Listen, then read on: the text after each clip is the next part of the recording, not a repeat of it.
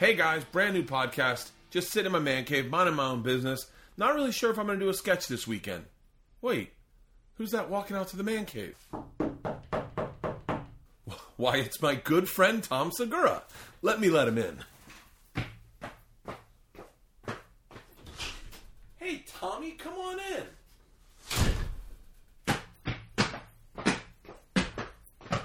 How you doing, buddy? What's on your mind? I'm sorry that I'm fat. I just realized how fat I was. It's ridiculous. Sometimes I just look in the mirror and I'm like, fuck. I think we all have those moments, Tom. I think this whole fat shaming campaign has really like shined a light on how I can sometimes live unhealthy too and let myself go. But thank God we did it because I'm feeling good, man. I'm down 25 pounds. Here, let me show me. Uh, take my shirt off real quick. Look at you. Yeah. The thing that is, it's not so much about working out. For me, it's diet. And that's where I go off the rails on the road. So I'm kind of eating lean proteins and mostly greens and just drinking vodka sodas. What about you? How you been eating? I did go out to eat. Eat another fat person. You ate a human being? Tom, not only is that illegal to murder someone, but it's got to be tough on you. I mean, just simply digesting toenails and teeth. I feel horrible about my digestive system. Of course, man. I mean, you had to process their hair. How did you eat all that hair? Oh my God. What was the next day like? I had uh, catastrophic diarrhea. Well, that's to be expected, buddy. Listen, you got to stop this behavior right now. Here's what you need to do you need to change your diet and you need to get back on the horse. You need to start working out again. And for God's sakes, do cardio. You. You can't let cardio intimidate you. What are you doing right now for cardio? I watch TV. You got to do more than just watch TV, Tom. I mean, look at me. I'm running five miles a day. You win. Don't give up, Tom. This is a contest that we can both win. All we got to do is get out of obesity and just into regular overweight. And Ari has to take us to Paris, France to go to that soccer game. Can you imagine how much fun Paris, France is going to be? I wonder what their croissants taste like. Oh, their croissants are going to be fantastic. And you can have as many as you want because the weight loss bet will be over. Where are you going to put those croissants, Tommy? My stupid fat mouth. Put as many as you want your stupid fat mouth, my friend. Okay, sit down. I got to start my podcast. Ladies and gentlemen, real quick, dates coming up this month. This weekend, the 15th, 16th, and 17th, I'm at the Fort Lauderdale Improv in Fort Lauderdale, out at the Hard Rock Casino. Levity Live the 29th through the 31st in Oxnard, California, and we are starting January off intensely. I'm going to be uh, in New Jersey at the Stress Factory the 5th, 6th, and 7th. American Comedy Company the 12th, 13th, and 14th in San Diego. And on the 21st, I will be in Boston at the Wilbur Theater. Get your tickets. Helium Buffalo, Comedy Off Broadway, Parlor Live in Bellevue. And that brings us to February 14th, practically where me, Ari, and Tom are going to Paris, and we are going to find out who's doing this, going to pay for this fucking bet that has changed my life. I feel so good. I'm about to get on the treadmill. Today's podcast. Uh, this is a good. Uh, this is a good one, especially if you're a podcast fan like myself. You're going to really, really love this. This guy not only has a great podcast. It's been around, I think, seven, nine, nine years. It's called Comedy Film Nerds, but he has a movie. It's called Earbuds. I am in it, and it is all about podcasting, and you can get it off his website. Uh, he tells you in the podcast. Ladies and gentlemen, put your hands together for Graham Elwood. All right, Tom, come on, let's hop up on the treadmill, okay? Here we go.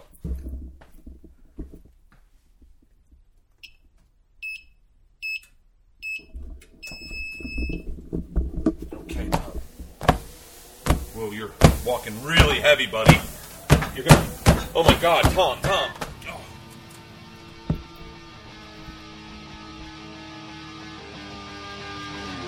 This is Overcast. Do you think we could just start dropping ads in and, and, and explain to your fans, hey guys? I don't know. We're talking to them right now. All right. yeah, I think. I, I think. I don't think anyone would be upset that I advertised. Because, Um, dude, that's money. That's money that, that keeps you off. You could not be on the road as much. I like being on the road though. I mean, I, I love. st- I, I lo- here's the thing. I, I would love to. I would love to take one more week off a year, uh, a month, maybe. Right now, I'm doing three weeks a month, which it can be aggressive at times, but I really love it. Like I had fucking. I I was out of stand up no, I wasn't out of stand up. I think I always thought I was still in stand up, but to my friends, they were like, "No, you were out of stand up." Like Tom and and Bill and Joe were all like, "Yeah, you were not working the way you should have."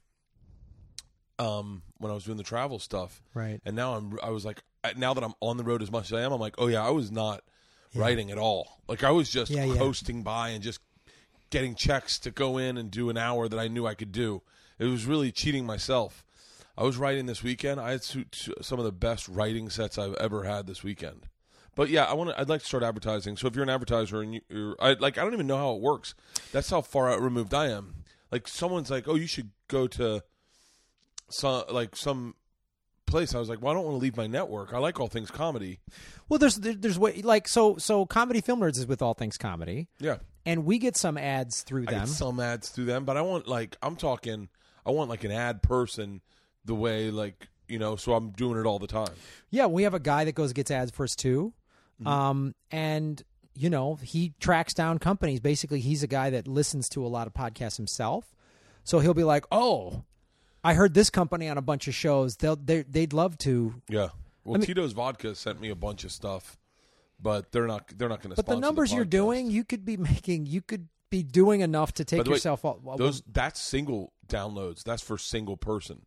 When I do two people and we drink, they're through the fucking roof. really? Like yeah, like through the fucking roof. Like double that for for for first week for first week downloads. I don't count anything after first week. Like I mean, I, I look at it, but like I look for what it's going to do the first week because that's when everyone's going to hear it.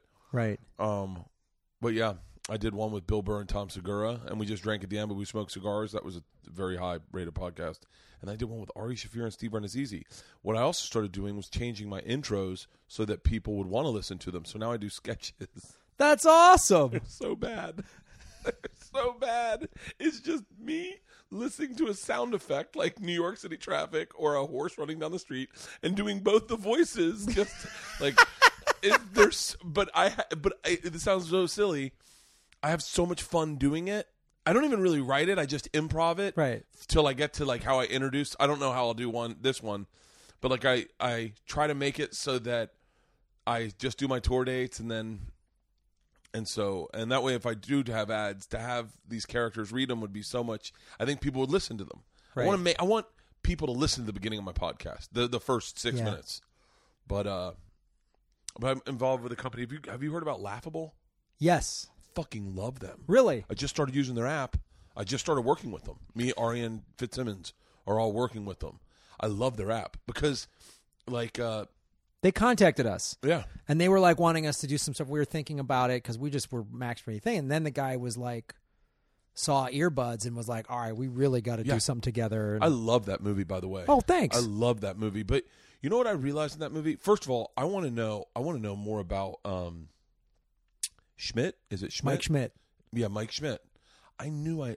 He was with Jimmy Pardo, right? He was a guest. He and when Never Not Funny first started, it was him and Pardo, Yeah. and then um, they did that for about a year or so, and then it didn't work out between them. And then Mike started his own show, and and Matt Belknap kind of became the co-host of Never I ran into Ma- Matt Belknap one time at a show, and I heard him talk, and I went, "Oh my god!" Yeah. it was so fucking creepy. That's the um. So for tho- those of you that don't know, uh, Earbuds is a documentary you started making probably like two and a half years ago. Was it Al- two and a half years ago? Almost three. We did the crowdfunding. We shot footage at, at the 2013 Podfest to use for the Kickstarter video. The Kickstarter campaign ran in February of 14, and then it funded, which was it's awesome, but it's also the most stressful thing. Dude, Yeah. we were we raised 140 grand holy shit. we were 60 70 grand short four days out and i was like oh it's done. It's not happening. Yeah. like we ra- we hit it with 30 minutes to go. That's when those things fun though. i know. That's like you, do you know do you know Zane Lamprey at all? i know the name. Zane's funded like multi-million dollars. oh no i did talk to him because he was the guy who gave us this pep talk in the middle of our campaign. We were like oh this ain't gonna happen. He goes no no. We were like 200 grand short or some crazy number like that and funded with three days. And we were like what? Yeah. And it's true. It happens. And like the big donors, the five and ten thousand dollar donors started dropping in the last twenty hours. dude i i i'm thinking about you ready for this? I'm thinking about not to change subjects although that's all i seem, seem to do these days is i'm thinking about crowdfunding um a theater date in detroit You absolutely should. like going going because I'd like to do Detroit. Mark Ridley's Comedy Castle doesn't need like he doesn't he sells out every ticket any show anyway, so he doesn't need to overpay me because Right. he's already going to get the ticket sales. And I was like, it might be an easy way, a surefire way to know you've sold the t- thing. And then you're ready for this? I'm thinking about like twenty five dollar tickets for the theater. Do it's like six hundred seater maybe, and then uh, for an extra uh, hundred dollars or maybe like fifty dollars. I don't even I haven't come up with a price point. Throw, throwing a breakfast party for everyone who wants to come and have breakfast with me. That's a great idea. Yeah, like at my hotel, I'll cater it. I'll fucking fill it up with booze. We get there. It's early, so you get early morning drinking, and you just and then I catch a flight out that night. I'm like, fuck yeah! Have like a great get like a chef to come in and really like nice bacon and fucking like eggs Benedict. Dude, that's the great thing with crowdfunding. Whatever the fuck you want to do. Yeah, I want to have a breakfast fucking booze party after my do do it. Yeah. Like we did this thing. So so Chris Mancini, my co-host, ca- crowdfunded a graphic novel. Right. yeah. He had an old screenplay lying around, and he was like, ah, was like, I want to make this into a graphic novel. So we crowdfunded. it. One of the one of the levels was, um, so comedy film nerds, we do regular episodes where we talk about a bunch of movies, and then we'll do like a spoiler app, Like we did one for Doctor Strange. We'll do one for Rogue One, where all we do is talk about the movie. We call it a spoiler app because we talk about the ending and we warn people ahead of time. Like, Yeah. so it's a thing that, that fans dig, and we said for a thousand bucks, you get to pick the movie. We go out to dinner. We we do. Um, you get to pick the film, and then we'll record a spoiler rep about whatever movie you want to talk about, and you're in it, and it's your episode. Oh, shut up. It was awesome. We sold like three or four of them. And Wow. Fans were just like, "Yeah, I'm in. I just want to sit and talk movies with you guys." And it's like, who would have like we had a fan last year, we just jokingly said, "Oh man, you know, we want to go see um, Star Wars: A Force Awakens because it came out they released it in Australia 36 hours ahead of the states." And we just made a joke like, "We want to go see it first. So if anyone's got 5 grand, haha, send it to us." A fan did. And we went to Australia to watch Star Wars Are you shitting me? no. We flew there, 17 hour flight, got there, crashed for a couple hours. It was a midnight screening because, first of all, their movies release on Thursday. We, ours release on Friday. Oh. So it was technically Wednesday night, you know, 12:01 a.m. Thursday or whatever. Oh, shut up. Dude, we got there. We got interviewed by this local TV station. It's like, who are these crazy Americans Did flying? you try to plug in any comedy while you were over there? Um, it was such a last minute thing. We Yeah. like, I think I did a set or something, but it Yeah. wasn't even like we could put together a tour. It was just this guy did it in like two weeks out, and we were like, uh, okay, I guess we're going to, So fucking awesome. dude. And we assumed he lived in Australia. Nope, just lived in Iowa and wanted to. Because here's what we did: we went to a midnight screening. And then went to a bar next door and recorded a spoiler ep about the movie we just saw and released a movie to people in the Shut up. So it's not even fucking. God, I love this world. Right? God, I love this world. And this guy was like, I just want to hear you talking about it before I can see it. Shut up. And we partnered with this guy, Steele Saunders, that does this podcast, Steel Wars. It's all Star Wars. Yeah. He's an Australian dude. He set up the screening. It was like the coolest, That's fucking insane. right? That's why when you're like, I want to do a breakfast show in Detroit. Yeah, of course you should. Yeah, I, I, I talked to. I actually talked to Kickstarter. They came into my man cave to pitch it to me, and I said, "There's two things I want to do. I want to do a cruise, and I want to do. Uh, I want to do. A, I want to do Detroit. I just know I have a lot of listeners in Detroit, and uh, and so everyone was like, they're like, do it. So I, I gotta, sh- I gotta start. I gotta do it. That's the other fucking problem with this business. So cool how things have changed. I would love an assistant, and I know, guys, I know I say that all the time, and everyone hears that, and they're like, I'm your guy. I'm your guy. Okay, here's the caveat. You got to live in fucking L.A. Yeah. I, can, I know. um, I can't. I can't roll the dice on you changing your life and moving to L.A. to fucking for something that may or may not work out. They're like, I'll be your Redband, and oh, I, I swear to God, I love all I love doing is smoking pot and driving fast cars. You're like, uh, so um, but I need you to be focused if I'd you're going love- to be the. I'd love a fucking assistant because I do everything myself. I Yeah. do the, I post this, I edit I know. this, I we started to get like interns and stuff for comedy film nerds just because we were like, we, we could barely But you have another guy you do it with, so Yeah. you guys can. split up the duties. Yeah, and but also it that would be easier if I had a if I had a partner and I was Yeah. like, we should get an intern. Then that makes sense. But me as an that's it's almost like a per- it seems weird, you know. Mm-hmm. It's like having I had for a second I had this guy who was really great, really fucking focused. Um, but I kind of dropped the ball, and I just I didn't follow up with him, and I'm a big flake too. I like to drink. That's my big problem. Is I like to go on the road and like get off the fucking grid, and like just have drink, and no- one can get a hold of me, and I'm like just doing dates, and I love that shit. you Yeah. know? But uh, but yeah, I love that movie. I, I, I- sadly I didn't I didn't catch the last quarter of it because uh, I, I was watching it in Tampa last weekend, Mm-hmm. I guess, and I went to go watch it again the rest of it this weekend, and the password you gave me ran Oh, out. I'll give it you a new one. Yeah, um, but it's fucking awesome because one of my favorite things about it is I I am more than anything a podcasting fan. Mm-hmm. So like I was watching it as a fan, like I like, Right. and then I saw me in it, and I went, oh shit, that's right, I was in this. Well, you're. I was thinking about this driving over here. How you're in it and what you say and everything is such the beauty of podcasting. So, like, we had raised the money, and I and I called Brian Redband and I said, "Hey, I just want to like have me on one of your Ice House Chronicles, yeah, and we'll just come in. We'll shoot an interview with you beforehand." And we'll just kind of show that world and the pot you know, that's a the podcast community is very much about everybody support, you know, and you just show up and just start talking on camera and you know steve agee just pops in and we interview him. Yeah. rogan's there and he's willing to talk to us which was awesome. Um, but then you say something the thing i loved about directing the movie was I, I obviously learned a lot of great things from fans and what what this means to them to Yeah. listen to this. But I learned so much from other comedian and podcasters. Like you made such a great point, and it's why I put in the movie. You go, oh, it changed the dialogue between comedians and fans. hundred percent. You know, you said that, and I was like.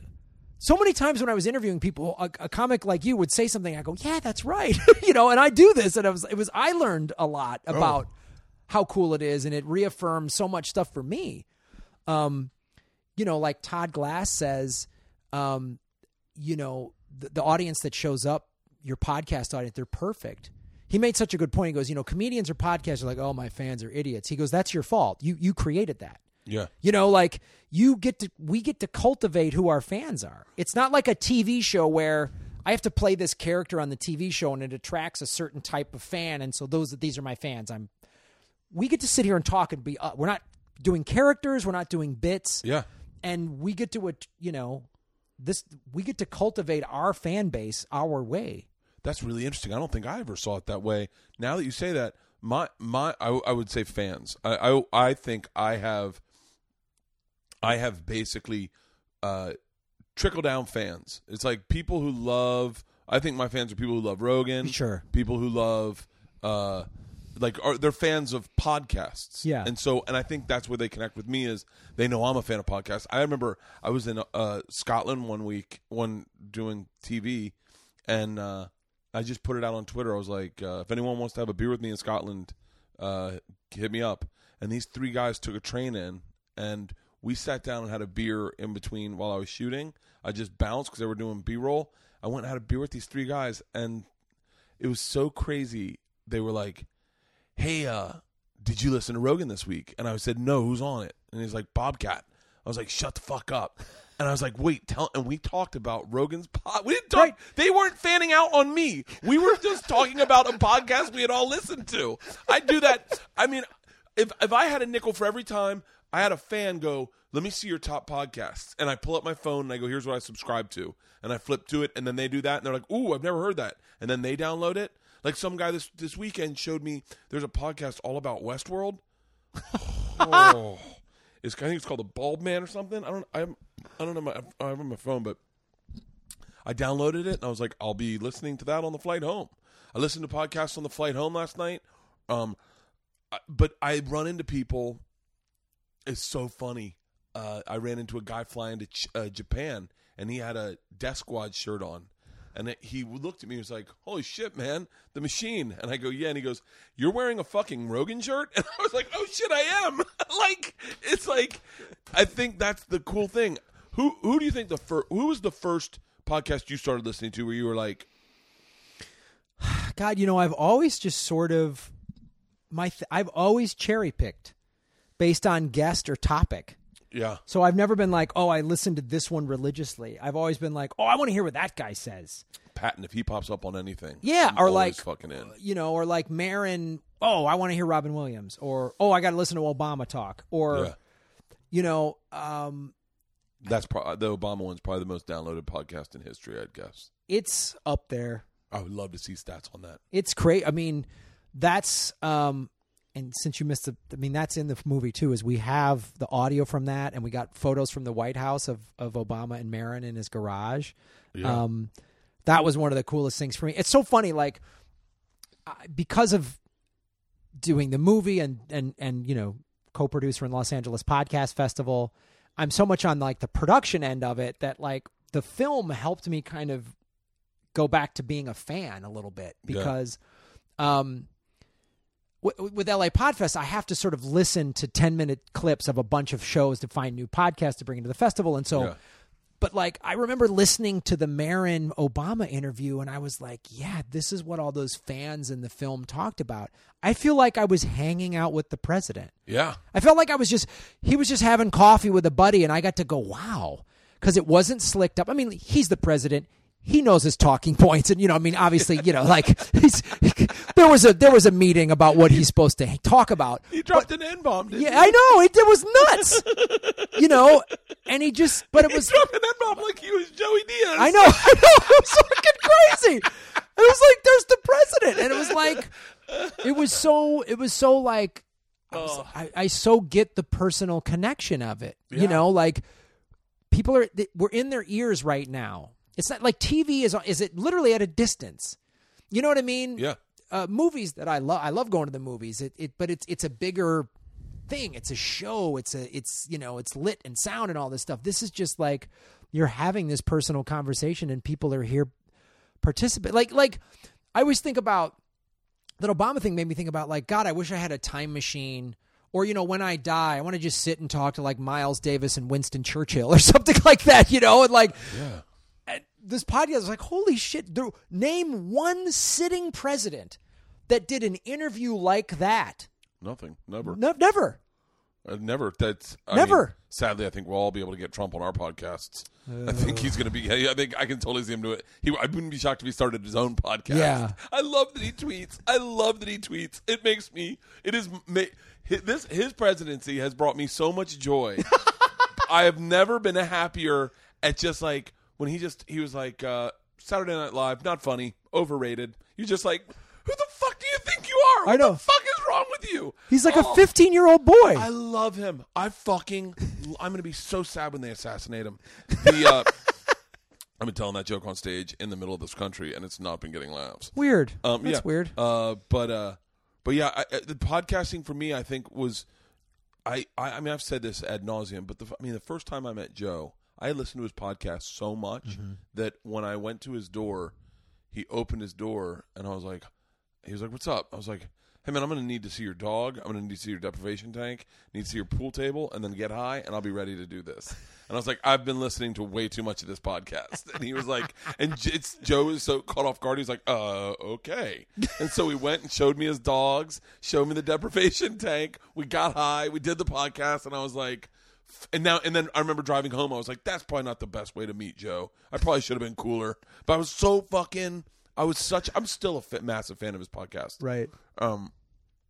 It it's such a it's such a I mean he's he's like such a great example, right? So he's you know, he came up in very much traditional me you know, he came traditional media, came you know, news radio and and and doing stuff like that and and um what was that NBC show the Fear Factor, Fear Factor, Man Show. you know, Man Show, all that stuff and UFC And then his podcast, obviously, like you say, it has some trickle down, it has some crossover, but it's such its own animal, and it's he can do whatever. Like it's so cool. I, I love seeing people in that, like Aisha or somebody that has all this traditional media, but they're doing the podcast out of the purity of it and the love of it.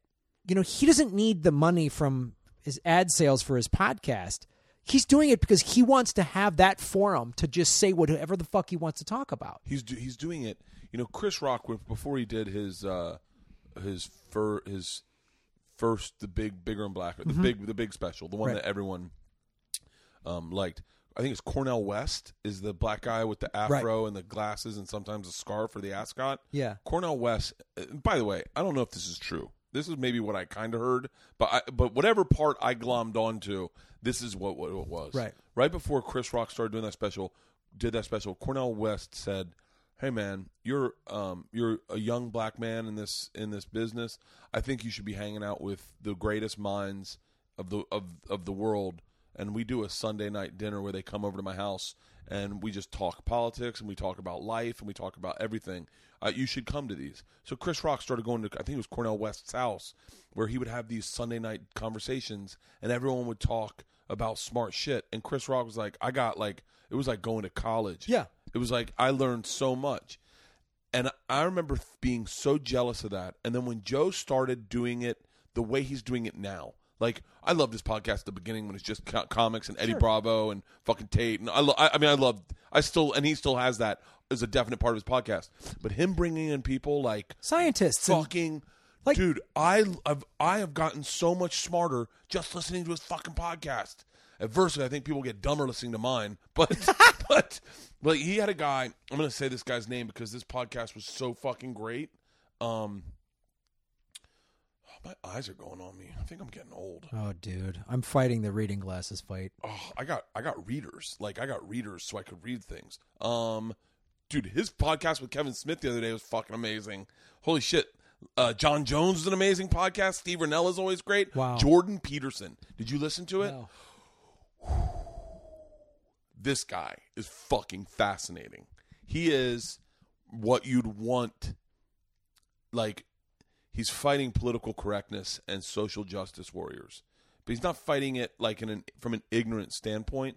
He's fighting the absurdity of it. And it it was I li- I've listened to that podcast probably 3 times and it's a Really? 3-hour podcast. This guy is so fucking smart and Joe possibly I mean if they're going to give a potty to anyone, Joe would get a fucking the best interview I've ever heard him do. do. It, it was so How so? Like, just in the questions she was asking, or was, and Joe was being fair and representing other sides and like and just making it really. I was sitting there going, "This is one of the greatest conversations I've ever got to listen to," and that's what it was. It was just listening to a conversation of two very intelligent men talk about the the what is happening in this country and in Canada. With uh, it was fucking amazing. and so like so like Joe wasn't agreeing with him all the way, but was like not. It wasn't a fighty argue, nor was he giving No, him a yeah. free pass. It And was he wasn't giving him a free pass. He wasn't disagreeing with him. He was just asking him questions, and the guy was answering them and telling them things. And then Joe would be lighthearted as a comedian should in like great fucking moments. Apparently, uh, there was a guy who uh, who's transgender who argued with this guy that there's no no scientific difference between men and women. And Joe lost it. And I was Yeah. like, wait, you can't fucking make that statement? And Joe's like, this guy's going through a sex change. like there's no it was it was just a really great fucking interview. I mean, I that that's I, that's what I I also I really could have done I could have had I could have had had your movie like as I was watching it. Mm-hmm. I ended up having to go to the Tampa Improv to do a show, and I was like, I'll pause it, I'll start it up again. In my head, I was like, Oh, this is just like a great podcast. I don't want it to fucking end. I didn't want your movie to end. I wanted it to be a TV series. I'm being dead serious. I'm. I was like, they need to turn this into a TV series every week. Profile a different podcast. I'd be fucking. There's so many great podcasts that I'd love to know more about.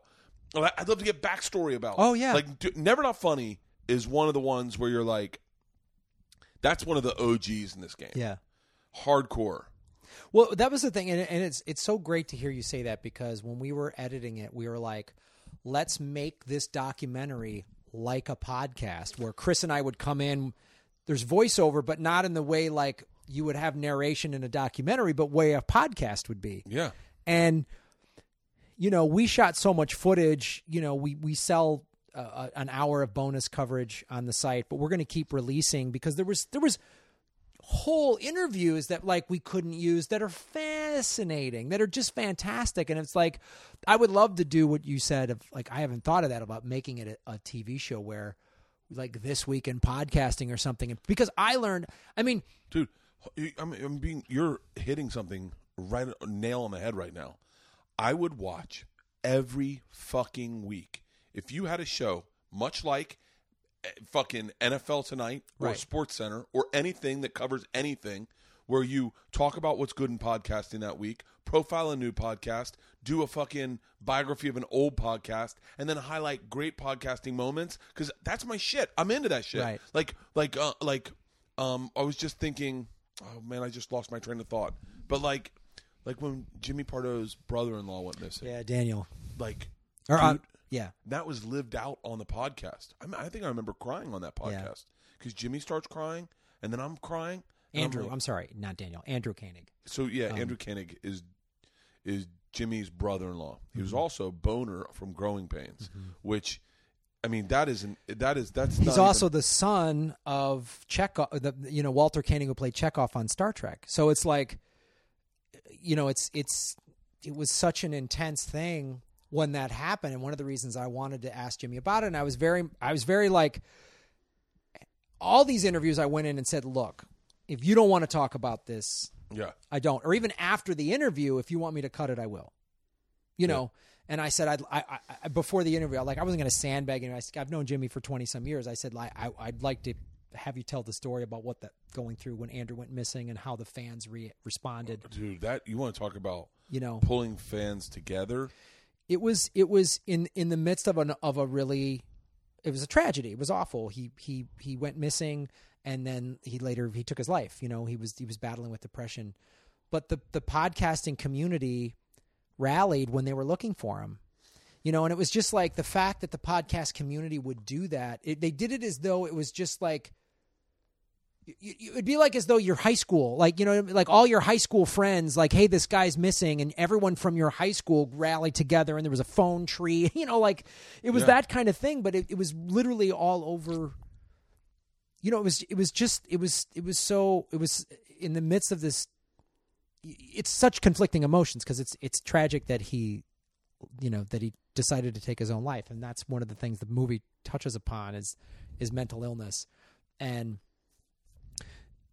you know, when we went into to like I knew I was going to interview Jimmy and he was going to talk about that. I knew I was going to interview Paul Gilmartin that does mental illness happy hour. yeah I love that uh, Paul Gilmartin Oh, Paul great. Gilmartin is the I mean He's doing work. I mean, he's doing noble work.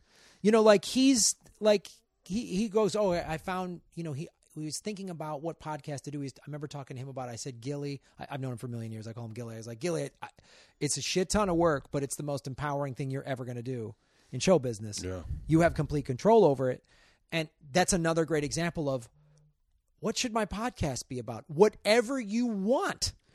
Yeah. You want to talk about mental illness? You get to do that. You want to you want to interview like Joe Rogan does one week a UFC fighter, the next week a guy that's you know has this heavy uh, social commentary stance or Yeah. whatever you want to call it.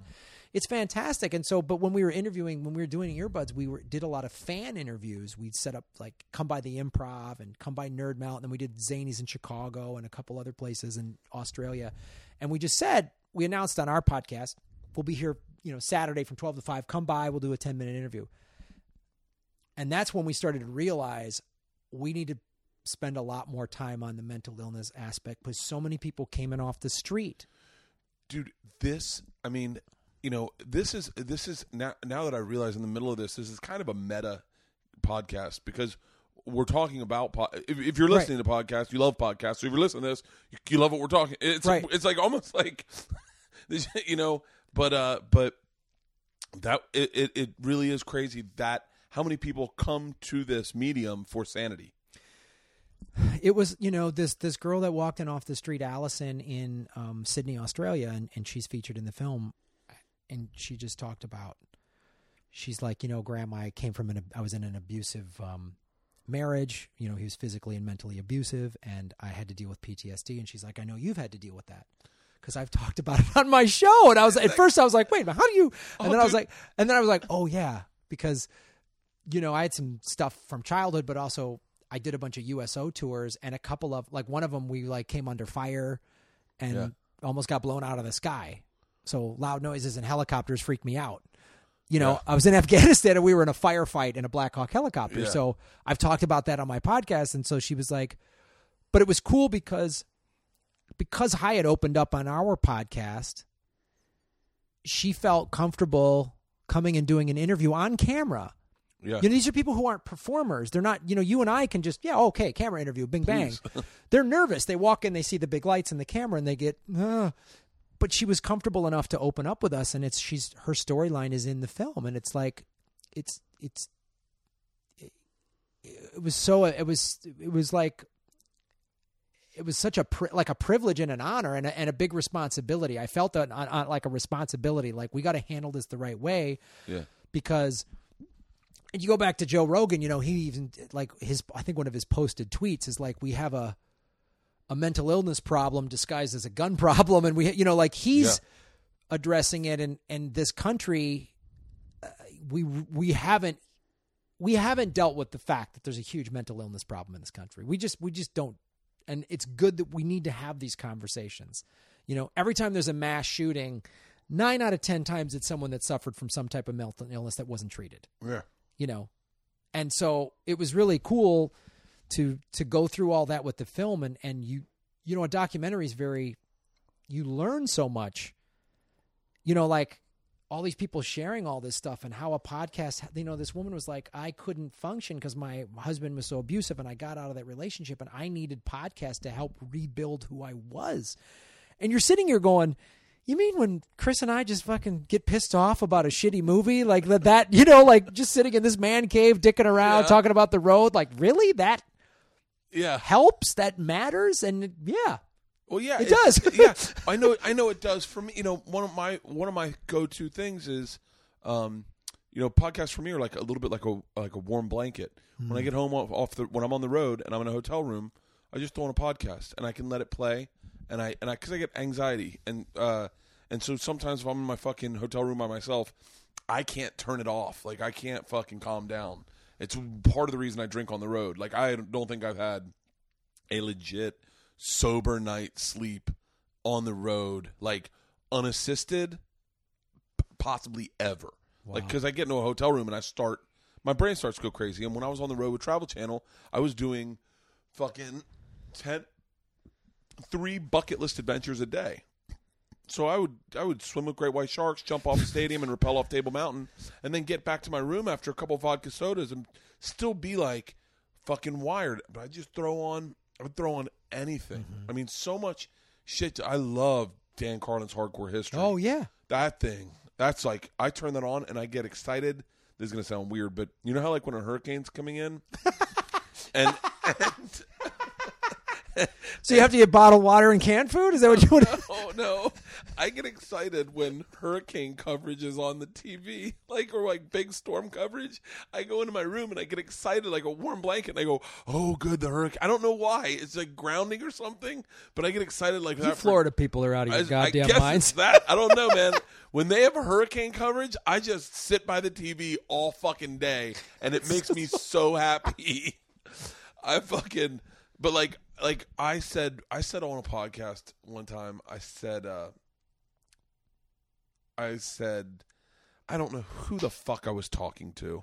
I was talking to Danish and O'Neill, and uh I said the first uh, wet dream I ever had, I was riding a horse. and so, so this weekend, I'm doing this new bit called Secret Time. In the middle of my show, like, because sometimes I'll think of secrets, I'll think of like things that aren't funny but are interesting, and so I go, "Oh, you guys want to hear a secret? Let's do Secret Time." And then I said, the first time I ever had a wet dream, I was riding a horse. Dudes were losing their fucking mind because they had heard me say it on a podcast, and it was almost like it wasn't a laughter. They were getting up out of their chair, going, "Fuck, fuck! I heard you. You yes, this is true. This is like."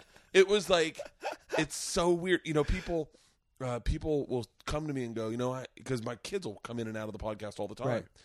And I talk very openly about Ila, and she's like my we- weirder of the two kids. and they're like, yeah, yeah, yeah. Uh, I'll go on st- stage, and they'll be like, tell tell the Ila, uh, tell the Ila story. The tell Georgia midget, tell the Ila story with the, the and it's toothbrush, and you're like, huh, how do you fucking know that? And they're like, you said it on your podcast. I'm like, holy shit! Like I had a joke that happened on the podcast that got it into my special about our safe word, but like it's really crazy how the dialogue has changed between. I mean, I don't think I sold a ticket. I don't think I sold one ticket this week to someone who hadn't heard me on my podcast. Really? I don't, I don't think I sold one. I mean, we I would it, this weekend got a little fucking out of control. I you know I, I performed my shirt off, so then I told everyone. Uh, they said, "Hey guys, three dollar drinks upstairs if you're shirtless." So everyone ended up shirtless upstairs. But it was and, and so I do these big like meet and greets after the shows, and it was all podcast fans. It was all Oh. guys like going. The podcast fans, like I did a tour through China a couple years ago, Mm-hmm. and basically there's no there's like one full time comedy club in Shanghai, and it's like a 120 seat room. So everything else is just like a bar gig, Yeah. and it's mostly like American and English and Australian expats. But like I did this show in Guangzhou, China, and people are coming up going, "Oh, I comedy film nerds. I listen." You know, people would show up. They bought our. We have a book, Comedy Film Nerd Guide to Movies, and they like, "I bought this online, and I I need you to sign it." I'm like in the middle of China, and it's like, it's crazy. I don't have the bi- as big of a fan base as you, so I can't like pack a place. But there's always a handful of people who are like, you know, oh, he drove three hours to come see you, and I'm like, oh, what? Oh, Like, yeah. it's it's it's the coolest thing, and it it when it when it is packed full, when we have done like comedy film nerds live, and we pack it out, it's the greatest show. Like we've done live shows where we just made fun of trailers. We just show trailers of movies coming up. Yeah. We pick like six or seven of them. We'll pick like one or two that are like cool, something that everyone's like, oh, excited for. And everything else, we try to find the dumbest. And it's a blast. yeah, Where else could you do that? You couldn't just show up and do that in a comedy club without a following. no, You know what I mean? Yeah, yeah, yeah, yeah, yeah. You you couldn't just like come in and do the the horse, you know, wet dream bit and shirts. You know what I mean? People would be like, yeah, maybe, maybe, but like, So how how much has your podcast changed from the first iteration of it and to where you guys are now? Are you doing pretty much the same thing? well, we started in December of 09. Okay, I'm Um, trying to think. wh- When did I start mine? No, I haven't been going that long. That's eight years. Yeah, coming up seven, eight. Yeah, seven. Yeah, seven. Yeah. Yeah, my math is. I'm not really Seven. Seven years. Seven years. That's a fucking long time. What episode are you on? three uh fifty something, and then we've done another fifty some spoiler apps. So we've done over four hundred episodes, and that's once a week. Um, yeah, it's it started just hey, let's talk about movies, and we didn't even have guests, and then we started bringing on guests, and then it's sort of the format within the first six months or so to a year kind of became now it's sort of that's our format where we top of the show we sort of what's talking what's going on or I'll if I'm not on the road as much anymore but when I was I would I, you know hey thanks everyone for coming out to this show this show and then we talk about cuz we record on Tuesday we record and release on Tuesday we don't do a lot of editing so the reason for that is we talk about movies that just came out the weekend prior Oh wow. so So what are you guys talking about this week? this week we'll be talking about um We got to talk about the new Star Wars, right? well that comes out next week so we're Oh, doing that comes whole- out next week. yeah Rogue One comes out the 16th Did you get? uh, I heard it's fucking amazing. Oh, I can't wait. I, I am I'm. It's. We're going to do two episodes about it. Like I can't. The thing why I think it's going to be great, and this is what I'm getting from the trailers. So, A Force Awakens, which was fun, it was great, but there were certain things they had to do. You know, we got to have Chewie and Han and C. We got to bring the gang back, and we got to hit these Yeah. points. Rogue One feels like let's just do something awesome in the Star Wars universe. Let's just blow it out. We don't. We have no constraints. Yeah, I, I it looks it looks fantastic to me. I can't wait. I can't wait. My but it- kids are gonna want to see it. oh, dude, I'm going to see it two or three times. I mean, it's Yeah. like there's no two ways about it. And I think so. Yeah. So then our format's pretty much we talk about movies that just came out, then we focus on the guest, like if the guest is really into westerns or they just made a movie, like whatever whatever they want to talk about, and then we kind of go into you know DVDs, and we we now we've started to talk about movie trailers. I'm You know- obsessed with mo- movie trailers. They're great. I'm obsessed with movie. Tra- I, like to a point where I think I have a problem with it. like I I one of my favorite feelings. So you know the feeling you ever you ever uh, get done to impress and you're in the elevator at the hotel and you're getting up to your room and then your brain goes, "Oh shit, I haven't jacked off yet today." Yeah. Like that that great like, "Oh, this is going to be great." And I, I do that with with trailers. I go, "Oh my god, I haven't looked at uh, at Apple trailers in like 2 weeks. Oh, I bet there's a whole new front page." Yeah. And I get excited I did that today. I did that today and I was like, uh, there wasn't anything really great on today.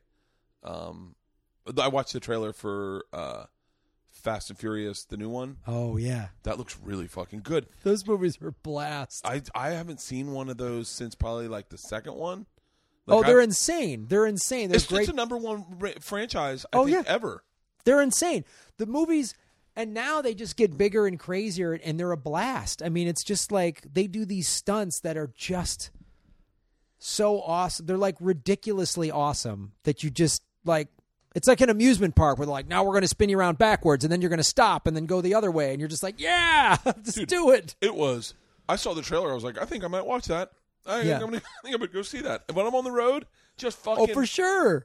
I'm the kind of viewer who, if you spend fifty million dollars on a movie, it's not lost on me. Like I get into it. Like if the mo- more money you spend, the more I like the movie. Like I'm that fucking guy. I am the perfect window for Hollywood. I'm the same intelligence. I'm not too smart to figure out who Keyser Söze is, you know, but I'm smart enough to figure out Bruce Willis is a ghost. Like, like I'm not. I like I, I, I man, a good trailer. What's the best trailer you've seen recently? The best trailer I've seen recently is, um, well, they keep. I mean, that's hard to say because I God, I watch so many. I'll, I'll tell you. I'll tell you the best trailer I've ever seen. The best trailer I've ever seen. Let's be cops. Sounds so silly. The movie was not that good, but that trailer fucking it got me. I said I am fucking seeing this. I that trailer was so fucking great because it was just like like I got the whole concept really quickly. Hey, let's be cops. be co- I loved it. I was like, I'm in. I fucking I'm in. I'm trying to. I'm now. I'm going to look. Up, I want to see if Apple trailers. But like the fuck. I, I'm trying to think of who what trailers are out now. I can't watch scary trailers. The scary trailers. I mean, the mainstream horror movies are also sort of the same. They have a, like a a cheap scare, like a, and then they Oh yeah. they're also the same pattern. Some of the coolest movies I've seen, um, well, all of the Rogue One trailers have been amazing to me, and each one I see is, uh, and it Rogue One has kind of helped flip me. Normally, when a big movie like that's coming out, like I don't want to see the trailers. Because you don't want to. I don't want to ruin anything, or if I only if I do see a trailer, I only want to see it on the big screen. I don't want to watch it on my phone or laptop. But now they keep releasing cool shit that I get more more and more fired up for. So I'm trying to find uh, uh, Apple trailers. I'm going to tell you what, which ones Okay. I I really liked. Um, I can't believe they're doing another Spider-Man. Oh, that's the they well, Spider-Mans.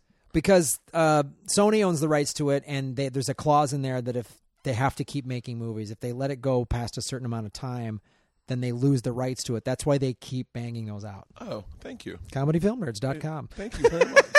the Comedian was a good trailer. Yes, I like that Yes. trailer. Um, the Fate of the Furious was a good trailer. Uh, I'll tell you what, what was a really really good trailer. What's that movie where the kids break into the blind guy's house? Oh God, what is that? I got to bring this up. Um, oh yeah, that was fantastic, man. That was um, oh God, I forget the name of that. That was like Uh, I'll tell you a dumb fucking trailer. Fist fight.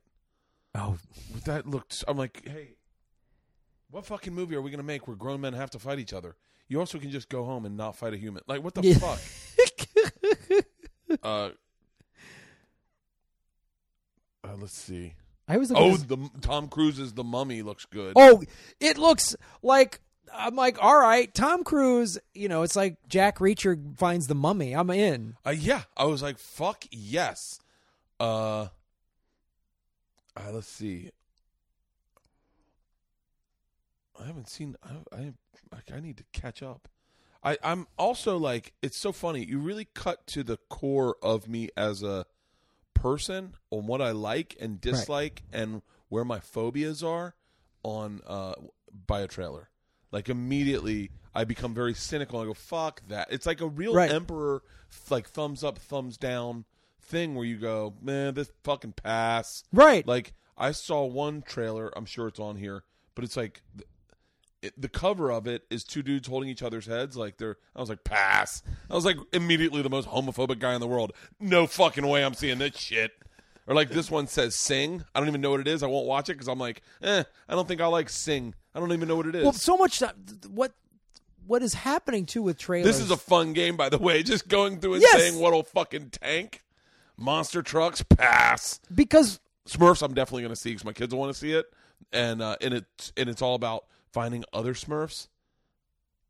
Uh, anytime like it's it really cuts also to the to the fucking answer of like you know Scarlett Johansson got shit for playing uh Asian woman leading role right. and like and like Matt Damon in the Great Wall of China movie. Yeah. But I, I got to be honest with you. I don't, I don't want to sound like a dick, but like if I see a movie and it's called uh, it's called like um, the Fast Break and it's Morris Chestnut and Mos Def and it's like five bleeding black dudes, I go, uh, nah, I think that's marketed to black people. I'm gonna pass.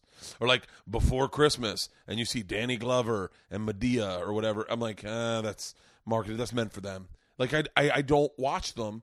But then if you put like if you if you appropriate a culture and you put if you make a movie and it's an, a leading Asian actress that I've never he- heard of and she's on the cover, a lot of times I look at it and I go, "Oh, I don't want to read subtitles." like, but if I see Scarlett Johansson there and it's called The Samurai, I go, "Ooh, what's this?" You know? like Hollywood's just doing it cuz that's the way our brains think. That's what you, you know, that the, it's who how many how many people watched uh how to what was it? How to be a man? F- Think like a man. Oh, right. Not a lot of white people Right. you know. But it's it's just it's a book. Think like a man. We're all men. Why wouldn't I enjoy it? Oh, because it's got nine black leads. Oh, okay. Oh, and Gary Owen. And I, you know, I love Gary Owen. I'm not shitting on the movie. I'm just saying that that is how they market these movies. You got to put a fucking someone Well, where where where you go. I'll do that. I'll go to that. Take my money. I want to see that. I think in certain certain cases they go, well, like Tyler Perry started making movies for a very underserved section of the marketplace, like middle-aged black women. No one was making movies for them, and he went, "I will," and so they're just like great. And he goes, and they weren't going to the movies, and now they are to see his stuff, and it's like it's awesome. In some cases, though. Boy, we talk about it on comedy film nerds. We call it trailer side. Well, they'll take a good movie and they'll make a trailer that's that either makes it look dumb or they reveal too much of it. You watch oh, the trailer and you go, "Oh, I know what's going to happen now. That guy's the criminal." That's Oh, that just happened in one the other day that I saw where they're like, where I think the guy dies in the trailer. yeah, yeah. it's just like, okay, I guess we know what happens in this movie. well, like that new uh, Jennifer Lawrence, uh, Chris Pratt film, Pratt, uh, Pratt film, Passengers looks interesting, and then, you know, so they set the premise. Oh, we woke up on this on this space station early. Yeah. Oh wow! And then you hear this voiceover towards the end of the trailer. It goes, "Actually, it wasn't a mistake," and you're just like, "Oh, well, Okay. uh, now we know that." Oh, the, wait, where, why is he going off to space? Yeah. Why are they locked off? It's He's on fire? I know. Swimming, it does look cool, them swimming in there is cool though. shit in Yeah. there, and it's a it's a significant film in the sense that this is one she got way more money than he did. So women, leading ladies, have always gotten underpaid. This is one of the first times where it's like, no, no, this is a Jennifer Lawrence movie, and she got some crazy like twenty three million, and he got like ten or something like that. Whoa. And it was like, I didn't know that. It's a big, it's a big deal because it's it's they're finally going. Well, she has proven through, um, you know, whatever the Hunger Games movies, and then and then all these Oscar films that it's like Jennifer Lawrence can open a movie. I'll go watch her in oh anything. fuck yeah! I watched her Cold Bones. Was that it? Oh, Winterbone. Winter Bones? That was that was her breakout film. she was fucking amazing. She was like six, 17 or 18 or something during that movie. Chris Pratt. Chris Pratt. He's. I. I think he's good. But you know. But you're right. I mean, I. I hope you don't take this as an offense, Chris Pratt, because I know you listen to my podcast. but. But.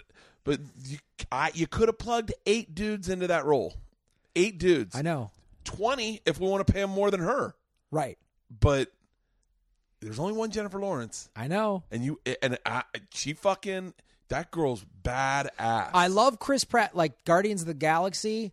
He's great in Guardians of the Galaxy. Right. Oh, there's another. There's a great trailer. That trailer, Guardians of the Galaxy Two. I haven't seen it. Oh, dude, Oh wait, yes, I have.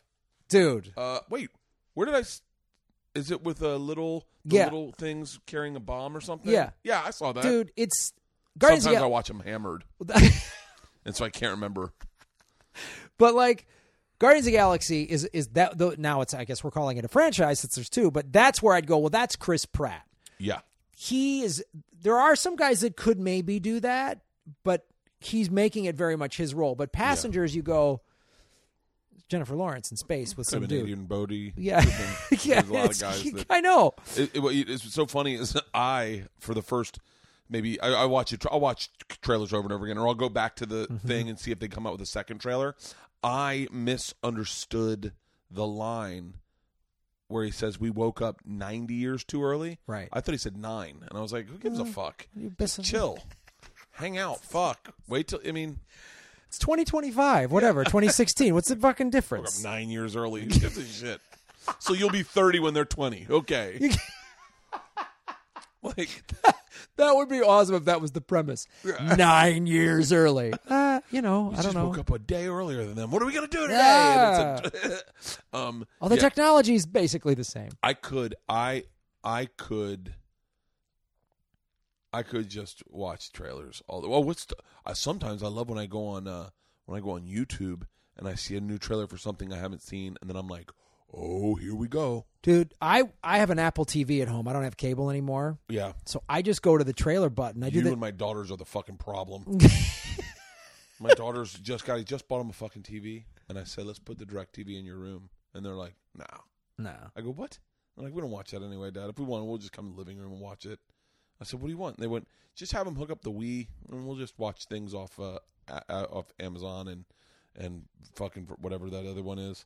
Netflix. like Fantastic Beasts is a good trailer. Kong Skull Island is a that good trailer. That one looks awesome. fuck. That looks good. That one looks great.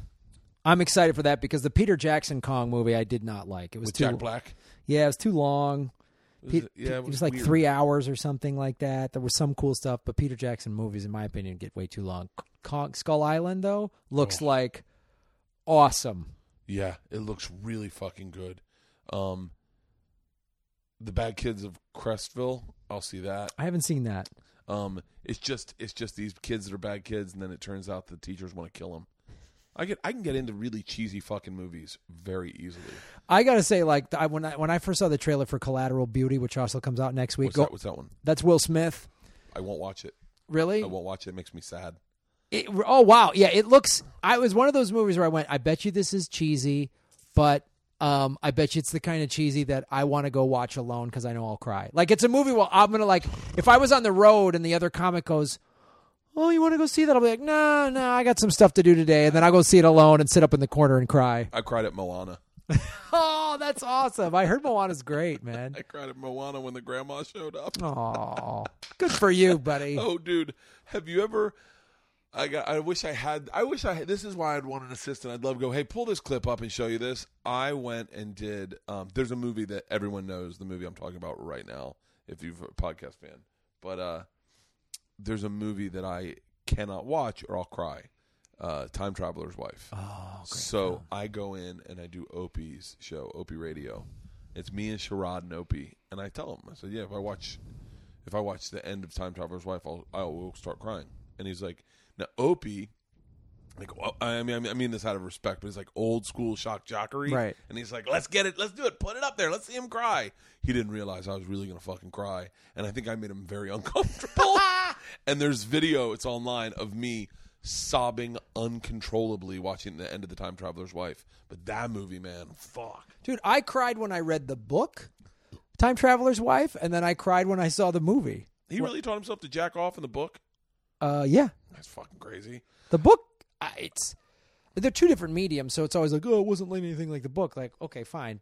The movie did a decent job. The book is awesome. I mean, the book was like really interesting, Oh, I, I maybe I should read it. Um, and I think it would. It was written by. It had the woman had to have written it like who dated a much older man or something like that. Because my girlfriend's a lot younger than me, and so you're always doing that like. I'll be like, oh, and I do this bit in my act of like, you know, when you date someone a lot younger than you and you say, you tell them a story, oh, I did this, and they go, oh yeah, that was when I was six, and you're like, oh, okay, well, fucking go ask your dad. Uh, you know, I, I always re- I always reference it by do you remember communism?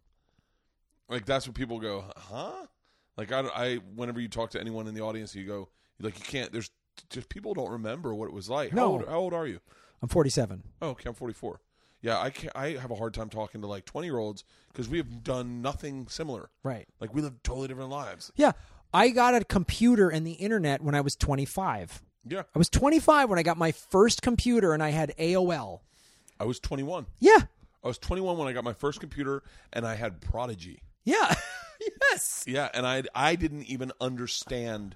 I was like, I really couldn't wrap my head around what the internet would do.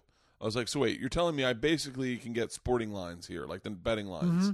I was like, that's it. So we should just get betting lines and then check. Hey, you want to see what the weather's like in Alaska? And you can click it, and you're like, oh, it's kind of interesting. And then I remember getting, and then I I don't even know if I even sat in front of it for longer than five minutes until I moved to New York. And when I moved to New York in 1997, 98, and that's like 98, 99, that's when I was like, oh, you can get porn off here? And I was like, that's what I'll be doing for the rest of my life. And then, and that was when I got, I got really into the, into using a computer. But I was like, I was 26 years old. Yeah. that if you're, you know, under the age of 30, you've probably had access to the internet since you were about eight or nine. Oh, my daughters have, oh, Joey Diaz is calling. I can't answer it. Coco. Uh, He and I uh, had the you same know what, we'll manager when promote his special real quick. Yeah. Joey, I'm doing a podcast. Call me back. Hey, uh, I watched your special last night. Fucking amazing, Joey. Thank you, sir. Yours was also. Ka- uh, what were you? What were you calling Kaepernick? Cat, Kaeper, Ka- I was fucking howling, fucking laughing, Joey. Go, come Copernic, here. Copernicanic. I hate that motherfucker. Call me later, but I'll be around. All right, brother. I'll talk to you later. Coco. Uh, Joey Diaz's specials on Seeso. I don't need to tell you this. Everyone knows this is listening. But if you use the code word Joey, like I did last night, you can get a free month free trial. Oh, I have a show on Seeso too, but I don't know the code word for that. Um, Joey Diaz, man, he and I had the same manager when we first lived in LA 20 years ago. Really? And so we met doing all these like showcases together. And, uh, you know, he's just like a. He's just like a dude you have like war stories with, you know. Like I, he's the best. man. Coco is is So wait, where did you start? Did you start stand up in Chicago? I actually started. I was a freshman at the University of Arizona in Tucson, Arizona. I was 18 years old, and I Hold on. Did you start at the Tempe Improv? uh no, I started at Laughs in Tucson. Oh, Tucson. Okay, Yeah. yeah. And the first comedy show I ever did was a U.S. college comedy competition. It was sponsored by Doritos and a defunct gum company called Sticklets. And if you go to my YouTube channel, which I barely update, but um, youtube.com slash Graham Elwood, I think, you'll see the very first time I ever did stand up. The MC was a young comedian by the name of Judd Apatow. And you can see him in 1988 with acid wash jeans and a mullet. Shut up. Yeah, he was the MC. And How fucking crazy. I did I did the show in like shorts, you know, like plaid shorts and like flip flops or something. gotta see this.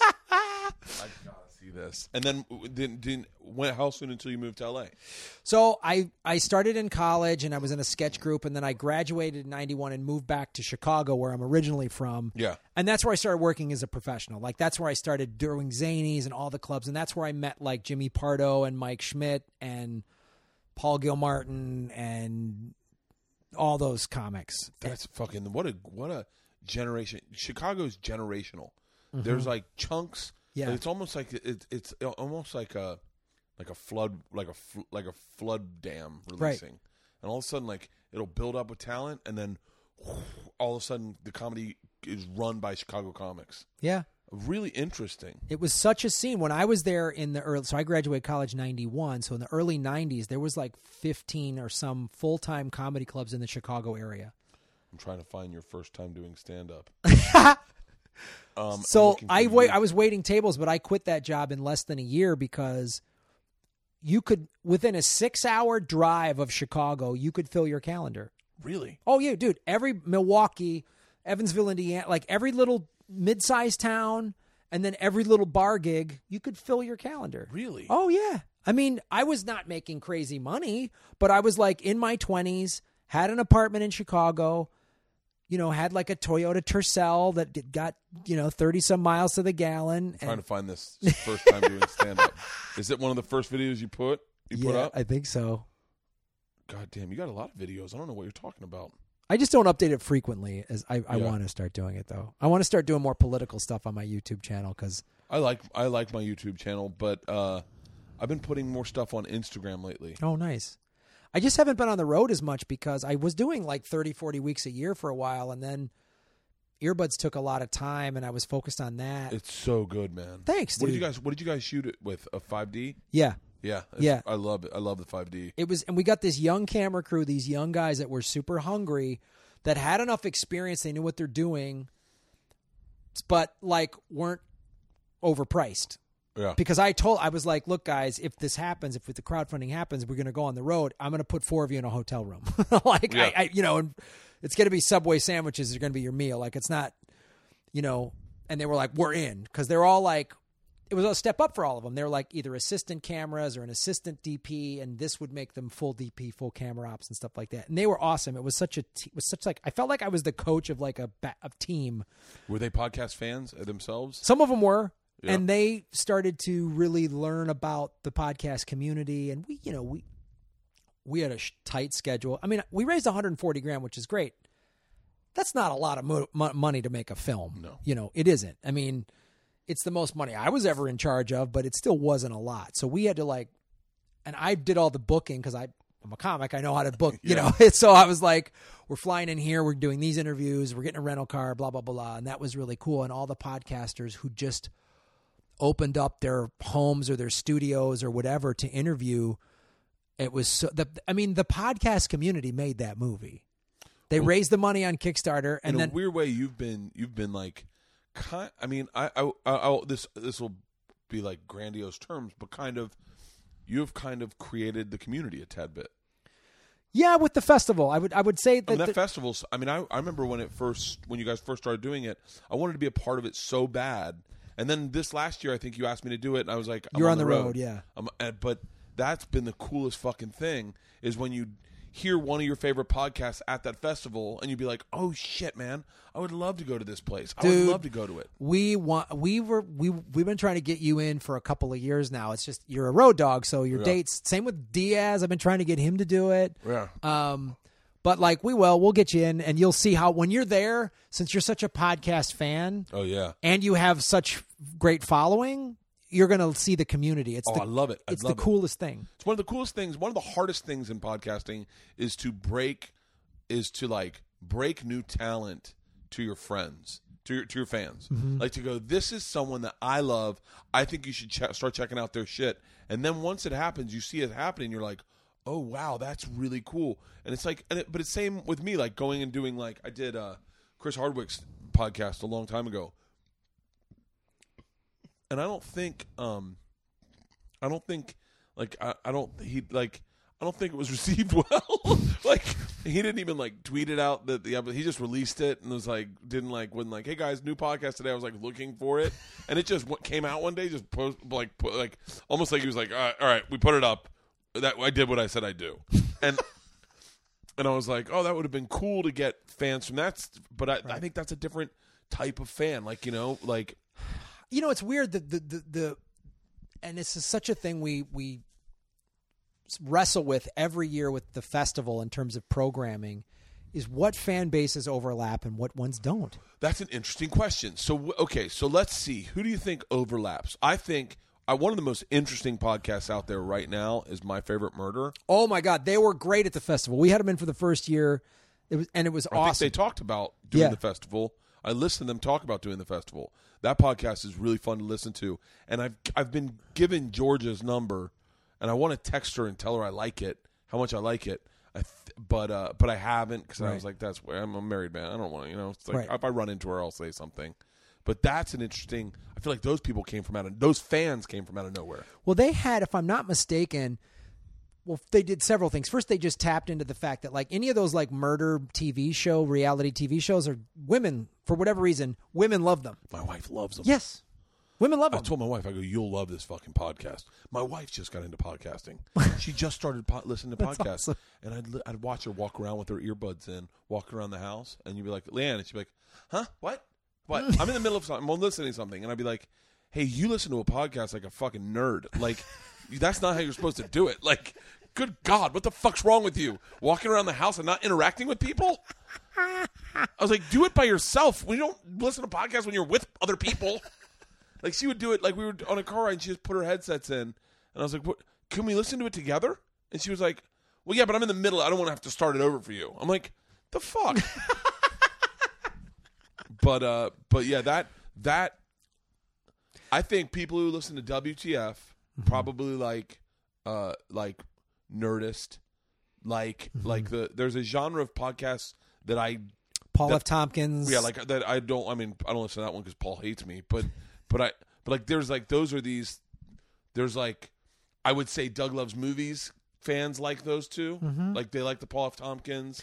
Well, it's interesting, and, and a, a lot of it is like obviously it's guest driven.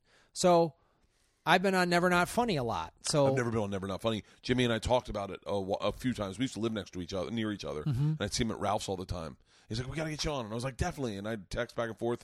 It never happened. I've never been on Todd's either. Todd Glass's. Oh, wow. And Todd and I, like Todd and I, have talked about it a lot. Todd's show, I'm on Todd's a lot.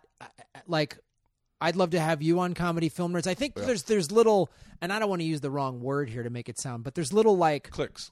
yeah, cliques is, or just yeah, I, I whatever. It's not with us. It's not with us, but it is also. But like the, Ro- like- the the Rogan world, I mean, it's I think it's just different worlds. I don't know that I even use cliques. So like the the like I've never been on Joe Rogan. I've never been on. This is my first time on this one. I've been on Redband a lot. I know him. Yeah. I was on Sam Tripoli's a fair amount. Yeah. But like I'm not that plugged into that world. Part of it is I'm not a comedy store comic. I perform at the Hollywood Improv, so I don't Oh. get sets at the comedy store. So I wonder if our podcasts are break, broken up by comedy clubs. I think it has something to do with it. it does because you think about it, like Nerdist Meltdown and UCB are totally different genres. Like I remember, I like One of the reasons I've known Todd Glass for so long, I've worked the improvs with him on the road, yeah. like the Hollywood Improv, the Vegas Improv. Todd's fans are. I'd be interested to know who Todd's fans are or who Todd's listeners are Mm-hmm. because that podcast is one of my favorite podcasts in the world. I love it. I love. I do characters on that podcast. I love that. Po- there, they one. He had one podcast that I. It's like you know that you have moments where you listen to a podcast and it, you'll never forget where you were because you laughed so hard. Yeah. Like I remember being in a hotel room one time in Denver, and Zach Galifianakis was telling Chris Hardwick that him and his brother has taken mushrooms and gone to the the Getty, and Zach said, "I thought the sign said." Why shouldn't you touch the marble? and I woke up like I was like half in and out, and I got up out of bed laughing. I was laughing so hard. But Todd and Rory, Rory Scovel is my is is might be the funniest fucking human being that's ever walked this planet. He, him, and Todd did this thing with uh, uh, the the Redd Foxx. Dun dun dun. dun. Yeah. Did you ever hear that? Yeah. Where they Redd Foxx. The story is Redd Foxx came out to stage and it was dun dun dun dun, and he goes, "I ain't performing for six people," and started walking off, and the band played the music. Dun dun dun dun. Right. Played it again. They did that over and over again as different characters as Jerry Seinfeld, and I was on a train in Brussels going to Amsterdam, and I was doubled fucking over. Going that please don't let this ever end. I one of my favorite episodes to ever have been a part of was the episode I was on with Todd Glass where we played the uh, Lumineer song "Ho Hey."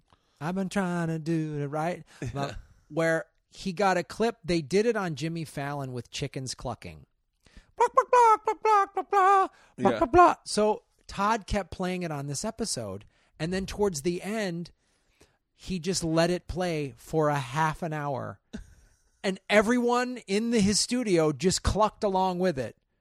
He is. It was like it was such a surreal, amazing moment. Where else could you do that? he took he took podcasting. I think he, I think he forwarded the art of podcasting Oh, more than any one individual. because when when when he you know he was doing that show with Jimmy Dore comedy and everything else which was cool and they were they were kind of a good pairing. And when Todd started his own thing the first time I did it I went oh this is the purest form of Todd Glass. That's what I It is. it was like he does he's got a bubble machine and lights on an audio podcast. Yeah. he's all about the lighting and the mood. And and everything is everything is is he's painted imagery of something that I don't know if it's real or not, in like almost like a Phil Hendrie kind of way, like Right. saying, I really don't know if he did, did the show above an exotic car museum.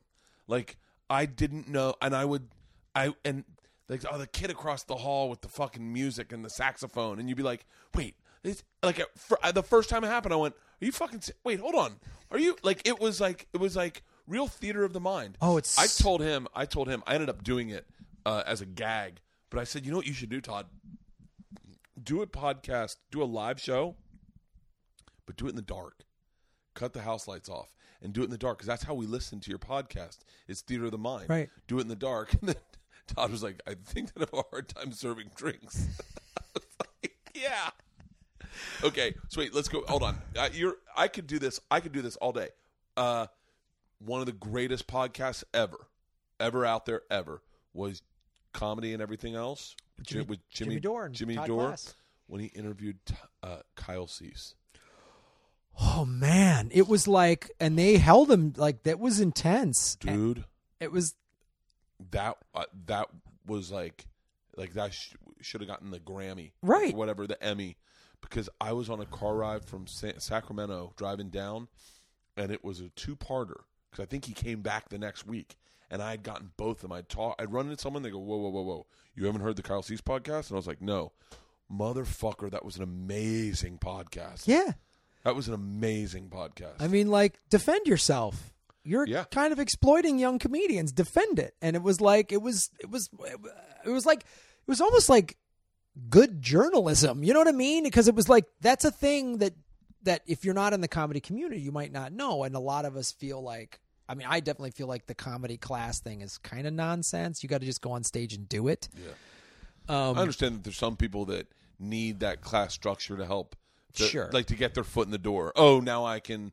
Now that's how I can get on stage. For, well, I get it, but I would never recommend to take a class. No. just write some jokes, get on stage. If you don't have the balls to just write jokes and get on stage, and you shouldn't be a comedian. Yeah, I agree with that 100. percent Like, That man, that there was that period where Kyle came, where Kyle was doing that and putting it. I think it was MySpace was around. Yeah. I remember Tom Score was at my house having dinner, and he walked in and he walked right over to my computer and he's like, "Tell me you haven't seen this yet." And I go, "What?" And he goes, "Kyle Cease." And I went, "No," and he went. You're gonna love this, and then clicked the fucking trailer of the, the you know the class, and I was like, "What the fuck is this?" And he's like, "This only gets better."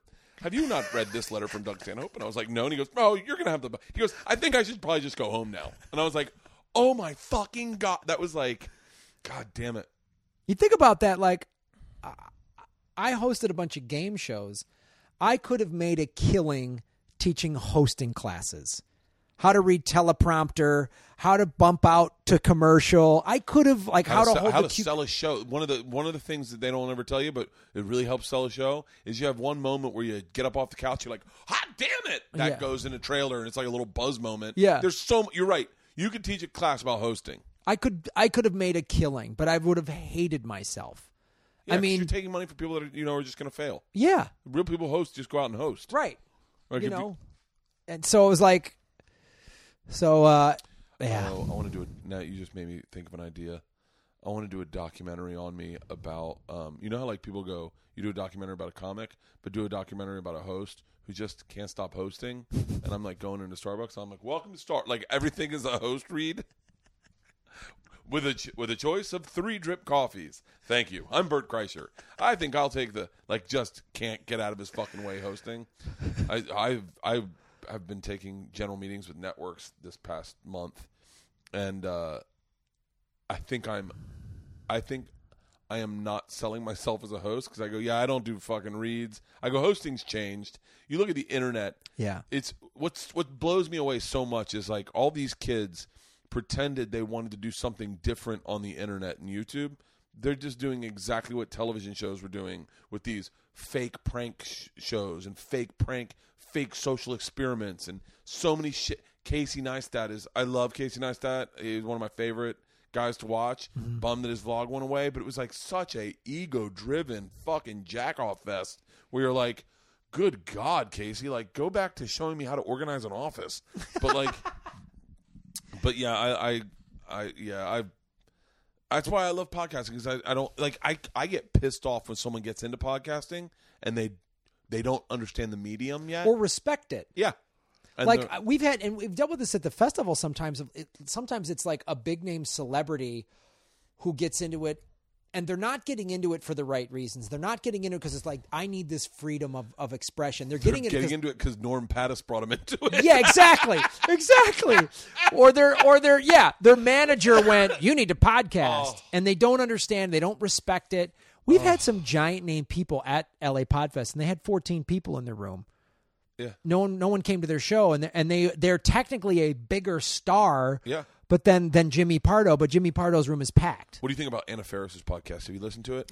I have a little bit and I think she's doing it the right way But why by d- putting out putting everything cutting everything in half so she gets double the numbers and gets up to the top of the charts? That's Well, what she's doing. I, I fucking know. figured it out.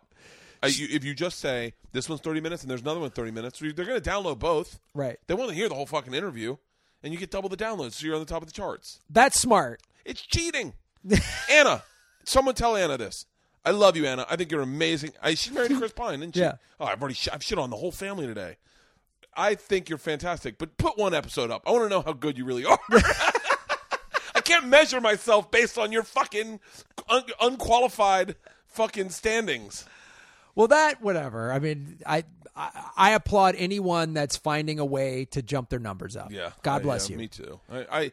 What do you think about her podcast, though? I think it's like you know she seems like she's doing it for the the right reasons of someone of that st- like her and her husband don't need Yeah. ad read money from their podcast. So why do it? She's doing it because she wants to have that expression. She wants to have that outlet. And that I give you respect for because you know this. We all know this from traditional media is very structured. You have to be this, you have to be that. Traditional media, you know, they give you the TV show. They give you the part in the movie. They Yeah. give you the money for the film, which means they can take it away. Yeah.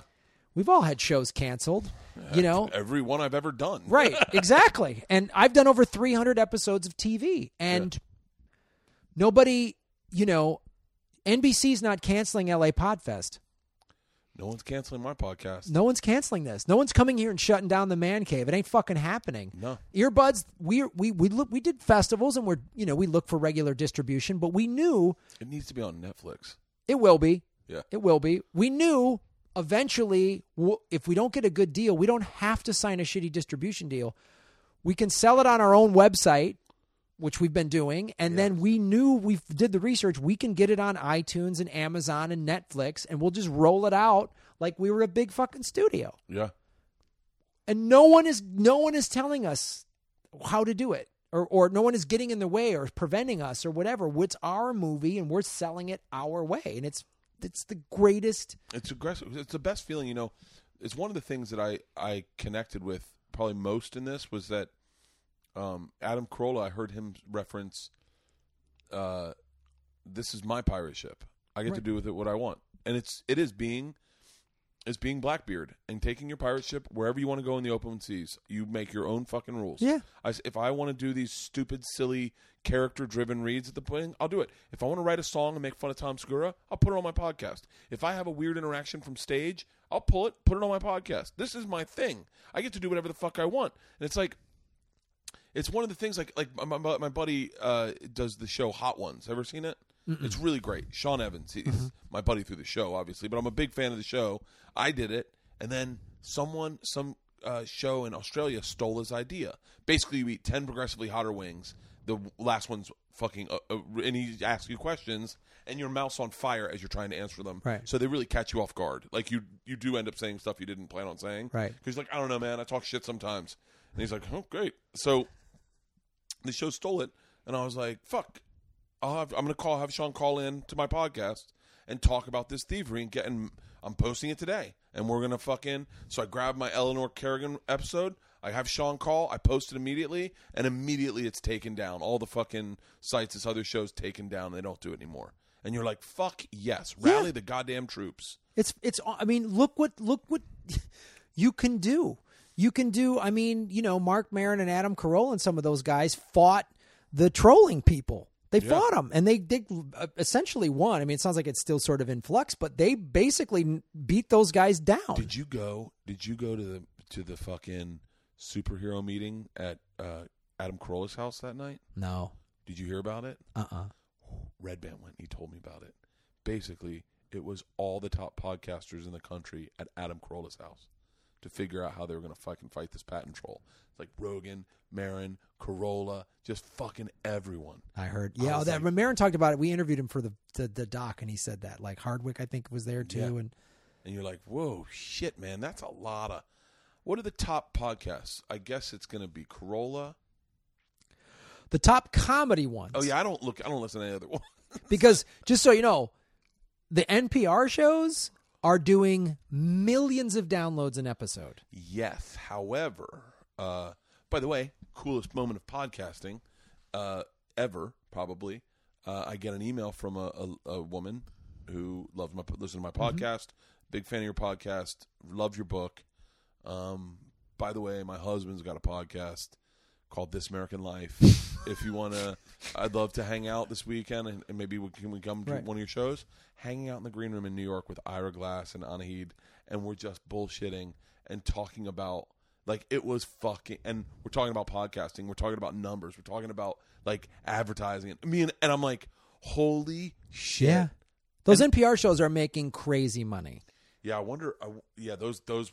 I mean, this American Life is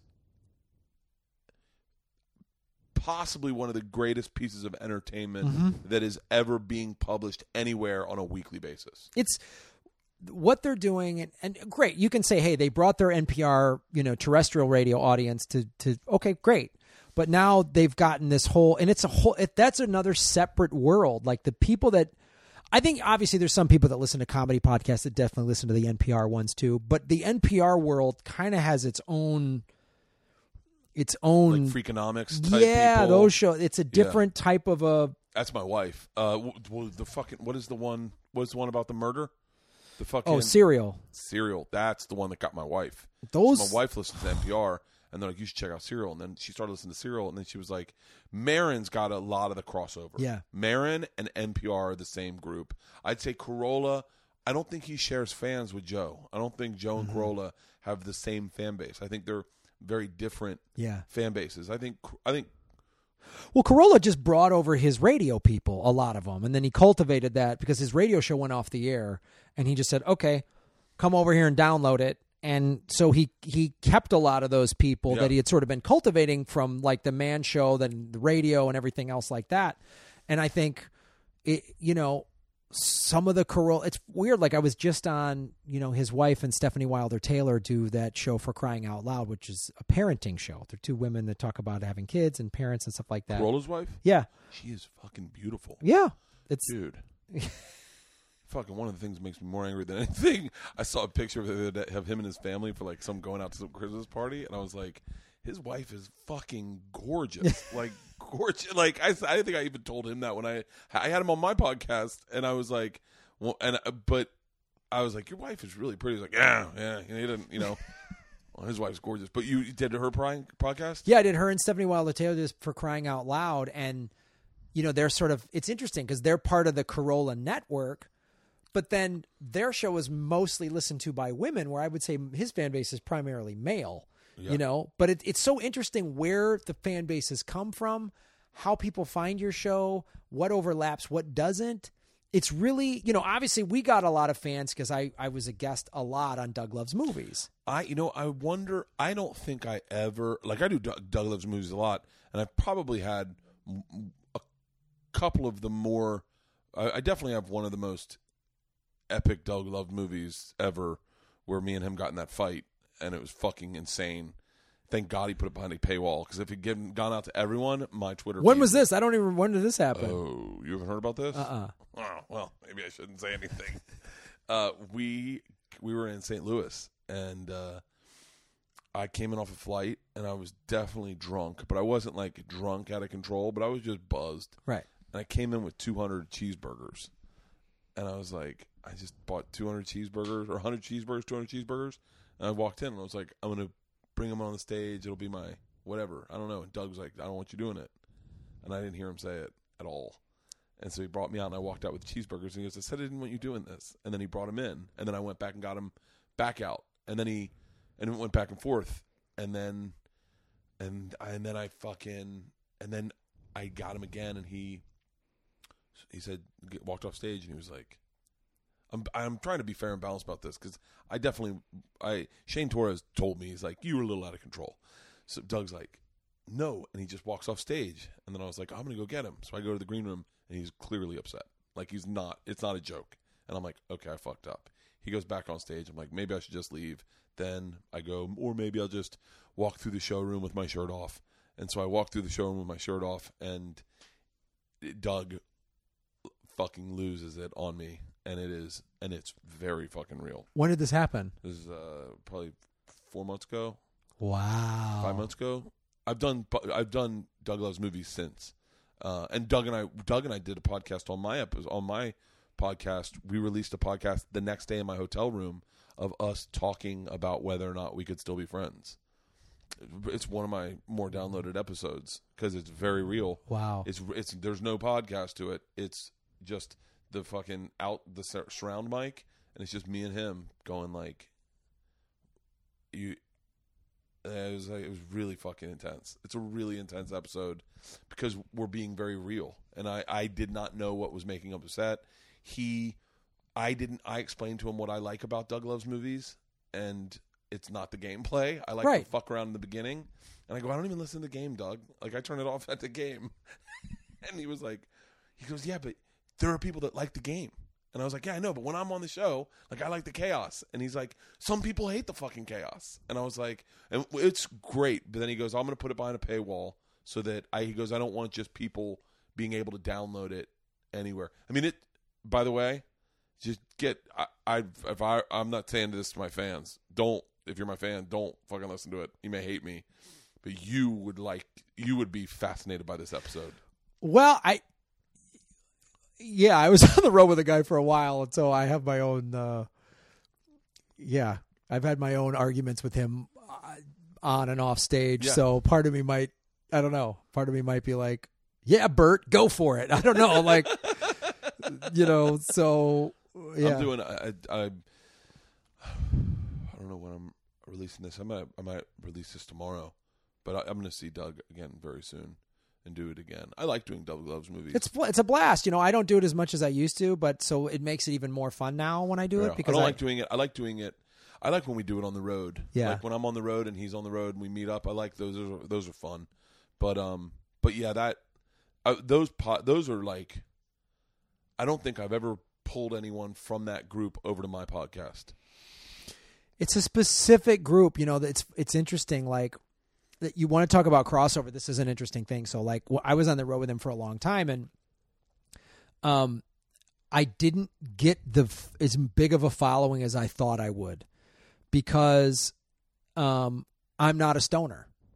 Like i'm sober. And so the stoners would think i was funny Yeah. they loved my set some of them would even buy my merch We did we did San Francisco together. Yes, we did San Francisco together. So like when I opened for him as a stand up and doing Doug Loves movies, so the stand so his audiences were always filled with stoners and film people. Wait, did we do DC together for Doug Loves movies one time? no, we did I, we did another city. I can't we- yeah, remember where. okay. It wasn't DC. Maybe it was. I can't remember. We did Well, somewhere you, together. But you you were you were in you were in get uh, Super High Me. And yeah, and um, the High Road. Yeah, the High Road. Yeah. Um, but there's a great example. So I'm I co-star with him basically in the in you know he's the star and I'm the co-star of the High Road. Yeah. and um, it it wasn't like because it's a stoner thing. I'm funny in it. I'm I mean I'm in a giant chunk of that movie. I didn't like I have eighteen thousand Twitter followers. You would think all those years of being on the road with Doug, I would have a hundred thousand. Like I look at like like the Rogan guys, all you guys, Ari and and Oh, Coco. I mean, uh, the, that's Brody. That's a very interesting statement. uh, that is oh, I, what you're saying is really fascinating because there is a massive crossover when you when you are on Joe's podcast. Right. Those guys go immediately and subscribe to your podcast. It's interesting. So I didn't get those numbers. I think part of it was the stoner, and then when I was on Doug Loves Movies, now we did comedy film nerds did get a fair amount of his listeners because we're a Because that would be that It's a- would be it's right perf- up their alley. it's perfect crossover. Yeah. But like sometimes on Doug Loves Movies, it's sort of adversarial, and now part of that is the performance of it. Like Your your podcast should be immediately crossover ability because like I would imagine listening to this podcast that anyone's like, "Oh shit, I love movies. I want to fucking right, This will be really fun hearing two guys break down what the movies they saw that weekend." Yeah, you would think, but um, I noticed too with Doug's podcast is the only podcast where every time I do it, just about not almost not every time, but most I would say seventy percent of the time, I'll get people that say, "Oh, I love having Graham Elwood on," and I'll always get a couple like, "Fuck you, I hate ha- I listening to you." Yeah. It's the only podcast where I've heard that. I uh, Nowhere else do I hear that. It's a very it's a very peculiar thing. That is really interesting. I get some people who, when I'm announced, they they cheer, they make. You know, when I was on the road with them a lot, they put my name on the name tags. But then there was some people. Part of it is like I would do this whistling thing that made Doug mad, and it would like pierce people's ears, so that would piss people off. But like, um, and then if I would Doug Benson is such an interesting fucking guy. it was so it was so unique. And then when he started doing when he started doing the uh yeah, and then part of it is like because I because I you know in in following sort of watching the Rogan world, Rogan himself is a very like hey support this guy, go to his show on the road. Yeah. Like Brody told me it helped with his ticket sales and all this stuff. Doug, Joe, part Joe's of got an open door policy with his friends. Like, like when my special's coming out, Joe's like, of course, I mean, dude. One of the coolest, most heartwarming things ever. We do the End of the World podcast, which is probably one of the biggest things I've ever been a, attached to ever. Mm-hmm. Me, Bill Burr, Stanhope, and Rogan, and Fitzsimmons on stage, and the first words out of Joe's mouth when the show starts. Ladies and gentlemen, The Machine, his hour special airs this this Friday on Showtime, November 11th at 10 p.m. Make sure to check it out. The first words out of his mouth. And then we did a podcast the very next day. We did the End of the World podcast. We hung out all night. And he was like, let's do another one. We want to support this hour. When I first did his podcast, I remember as we were doing it, my phone would not stop buzzing mm-hmm. and I was getting followers. I got in the car from just doing his podcast and the, and the live stream went out. In the car, I had 3,000 extra followers when I got to the car. When I got home and they posted it that night, the next morning I woke up and I was like, I was at 10,000 followers. And I was like, holy shit. Like, and it skyrocketed. I mean, I got to like, I want to say I got to like 50,000 followers on Twitter right after that. yeah, like so. Sort of like part of Doug and I's banter on stage that was funny was we'd sort of there's a lot of ball busting. Yeah. Um, but then sometimes that would translate to, oh, here's, you know, he'd be like, time for the plugs. All right, Graham's always got a lot of crap to plug. And it was like, Yeah. sometimes I was like, uh, hey, guy that makes three times what I make, I need to fucking eat, you know, like, Yeah, that makes three times what I make. you know, so that was a thing that was sort of, and then when he started doing the, the getting Doug with high on YouTube, that brought in a very different audience, the YouTube audience. Um, It's so funny because I really, I and I've said this out loud a lot. Getting Doug with High is one of my favorite podcasts. One, it's a great video podcast, but I enjoy it more as a podcast.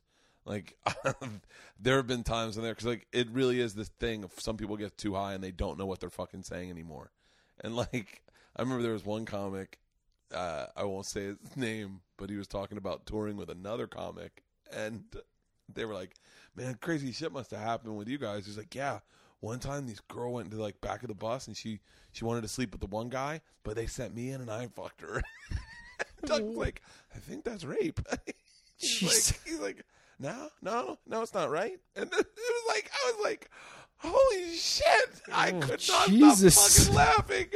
I was like, I think you're talking about sexually assaulting somebody, but like that's what I love. I love. I loved getting Doug with high. I would never do it because of the girl, my daughters. Right. Well, I wouldn't do it for a long time because of Travel Channel, and uh, and now I I think you know I don't know maybe I'd do it, but but that's an interesting group of podcast listeners. Like they're they're really like independent, unique users. They're and they're not Doug Loves Movies fans. Right. They're a completely different thing. It's Doug such- Loves Movies fans aren't just stoners. I mean, they yeah, I think some of them are, but some, some of of- them are movie fans. Fuck yeah. They're knowledgeable movie fans, and they a lot of them are really into the gameplay. Oh yeah. Like they they they want they want it played right. They want they want contestants that are knowledgeable and smart and like get into it. They Yeah. really really want that. And I think that was part of it too. So like uh, there would be like this adversarial thing between me and Sam Levine, and so and Doug played that up and was like hashtag Team Sam or hashtag Team Graham. So then people would be like, "Fuck Elwood," you know. Yeah. So it was like a, it was a very unique thing. Like I, I still do it every once in a while, and he's like, "Yeah, when earbuds is ready, come on," and that's cool. Uh, but it's a very, there's no other show like that. There's nothing. There's nothing. He, you know, he's he's carved a very unique path for himself in It's this genius. The 420 shows on Saturdays and 420. Sun- it's- now he's gonna he's got the High Courts coming out. Uh, is his new TV show? Oh, really? Central. Oh, yeah. Um, but like he's really carved a unique path for himself that it like, like I and I've said this to him. I've, I'm sure if if I hadn't haven't that I'm doing it definitely now. But the only reason I started doing the call and sick to work shows was because he was doing these 420 shows and they were selling out. And I noticed that they were events. They weren't just like a stand up show. It was a fucking event. And dude, the thing that was so smart about it, like I was on the road with him from from like 08 through f- 14 basically. And it was like 20, 2009, 2010 around there 10 he was like I'm done doing full weeks at shows because we would super uh, high me had just come out. So like Thursday night and Sunday night at the clubs would be the stoners. But then Friday, Saturday, sometimes you just have regular comedy. I remember like a woman like in Grand Rapids was came out and complained to the manager that this this guy's talking about drugs too much, you know, like and he was like, I don't want to battle these people that don't know who I am and get offended at pot jokes. Segura said that he was like, I'm tired of fucking performing for people who don't know me. I know. He was like, it, he's like, it, you should know me. I don't think he said that in that so many words, but he stopped doing weekends and, and was like, I'm just going to do one nighters and just have my fans come out. And I told him I thought that was short sighted because I, th- I said, I think when you the, the benefit to doing the weekend at the club is you you get fans. That's how you Yeah. get people to see you do your thing. And he was like, I don't see that benefit. He was like, I say you get fans by putting out specials and doing a good podcast. Segura and I, that you want to talk about really interesting crossover. We don't have a lot of the same fans the way you'd think we would. Like uh, all my fans, everyone that listens to my pac- my podcast loves when he's on my podcast. But when he started doing the, the when we started doing the fat shaming contest between the two of us, it, we were both stunned by how many people did not know we were friends. Like Wow. and yeah, and we're probably he's probably my closest friend, but people just didn't know. Like he had a group of podcast listeners that did not know Bert Kreischer. Th- well, that's a great. That's so. It's so funny because you can think you have an idea, but like I don't know how many times I would go, either open up for Doug on the road or do Doug loves movies, and people. I'm going to do a show with him in just the end of this month down in San Diego. I guarantee you, I we'd go to these cities and people would come up to me and go, "Wow, I didn't know what you looked like." They'd listened to me on his show a million times. and they never once thought to like get your special. Nope. Or, never Google it, never never add me, never follow me, and I'd be like, I go, you know, if you just type in comedian Graham, you're gonna probably find, you know, yeah, there's I not, wonder- you know, like- I'm, I'm gonna fucking, I'm gonna, I'm, gonna, I, I'm, when I'm with Doug again, I'm. You got to get out of here. yeah, Okay, well we'll wrap, wrap this up. But like I, my podcast. Okay, the only two things I'm going to ask you left is, uh, I was going to say, um, do you find your do you find podcasting numbers have increased in the last say, uh, say year? um, hold on, I gotta send this text real quick because Sure. I'm doing another show. Hold on. Oh, sorry, That's all right. No, I that's okay. I should have been paying fucking more attention. Uh, it's my fault. I I end up getting into these conversations and they keep fucking keep rambling. Um, my podcast numbers have increased astronomically in the last year.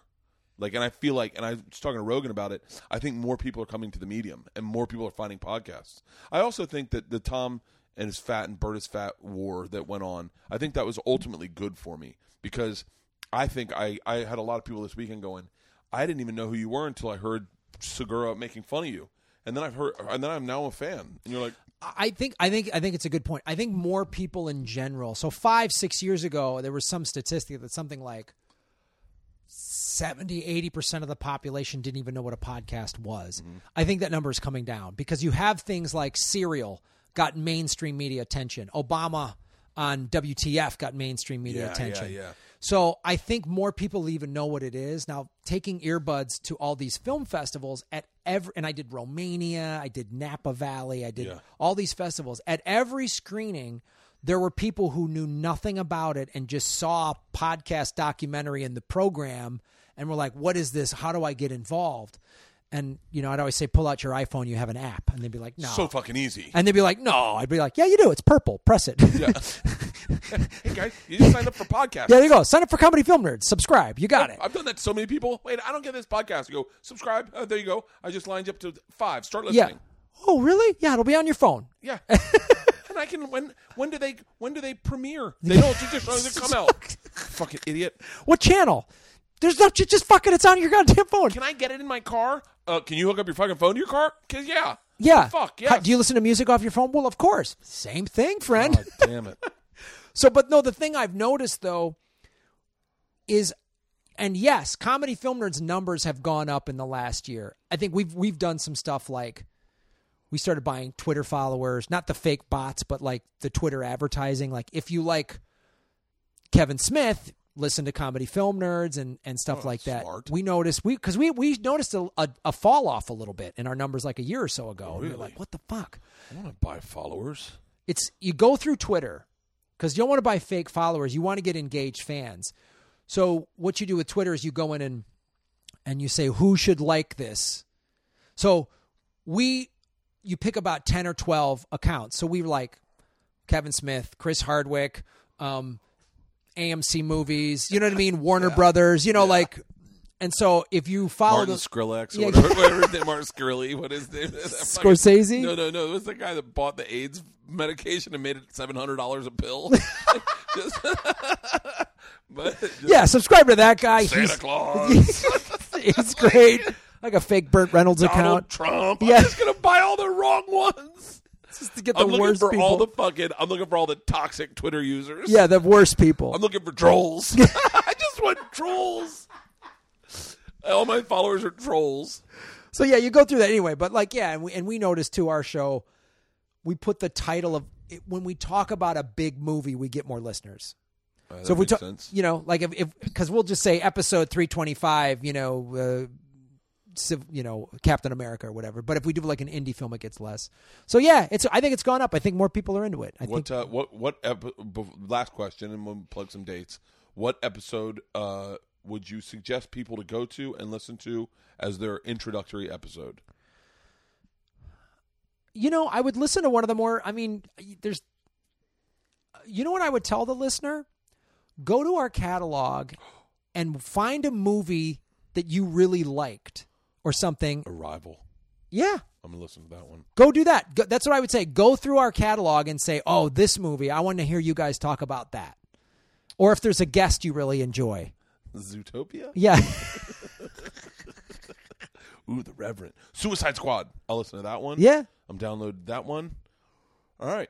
Um, and then uh, what? Where can people watch the movie? So Earbuds, the podcasting documentary, is currently exclusively available at comedyfilmnerds.com. We sell standard def and high def downloads, and also you can download a uh, bonus features. It's about an hour extra content. DVDs we're pre-selling; those will be done in the next couple weeks. It's taking us a little longer, and then it'll be on iTunes and all that stuff in a couple of months. But if you want to get it now, and you can see Bert talking mad knowledge about My, one of my favorite lines in that is like uh, I said something like, "Oh yeah, I've talked a lot of shit about people." Oh yeah, and you can't talk shit about anybody anymore. And then you hear Red Band, you go, ah, you hear his laugh. It's fucking. I love that how that whole came together. You just walked in, and we had the camera rolling, and you just started talking, and it made it into the movie. I fucking love the whole thing. Ugh, I fucking Paul F. Tompkins and I still won't speak because of that. That's so Fucking great. Guys with feelings and fucking how, how long ago was that I know. fucking podcast? Oh well, thank you for doing this, man, Dude. Congrats on the movie. It's Thank you. fucking fantastic. Please send me the uh, password again because I want to watch the end of it. sure. Um, and uh, and I can't wait to listen. I got a flight Wednesday morning, so I'll be listening to uh, to uh, which one did I just download? Arrival. Yeah, comedyfilmnerds.com. Yeah, you can I'm get the listening to podcast there. You can get the film. Follow us on Twitter at Comedy Film Nerds. I'm at Graham Elwood. Uh, and yeah, you guys know who I am, And we'll have you on Comedy Film Nerds. please, please,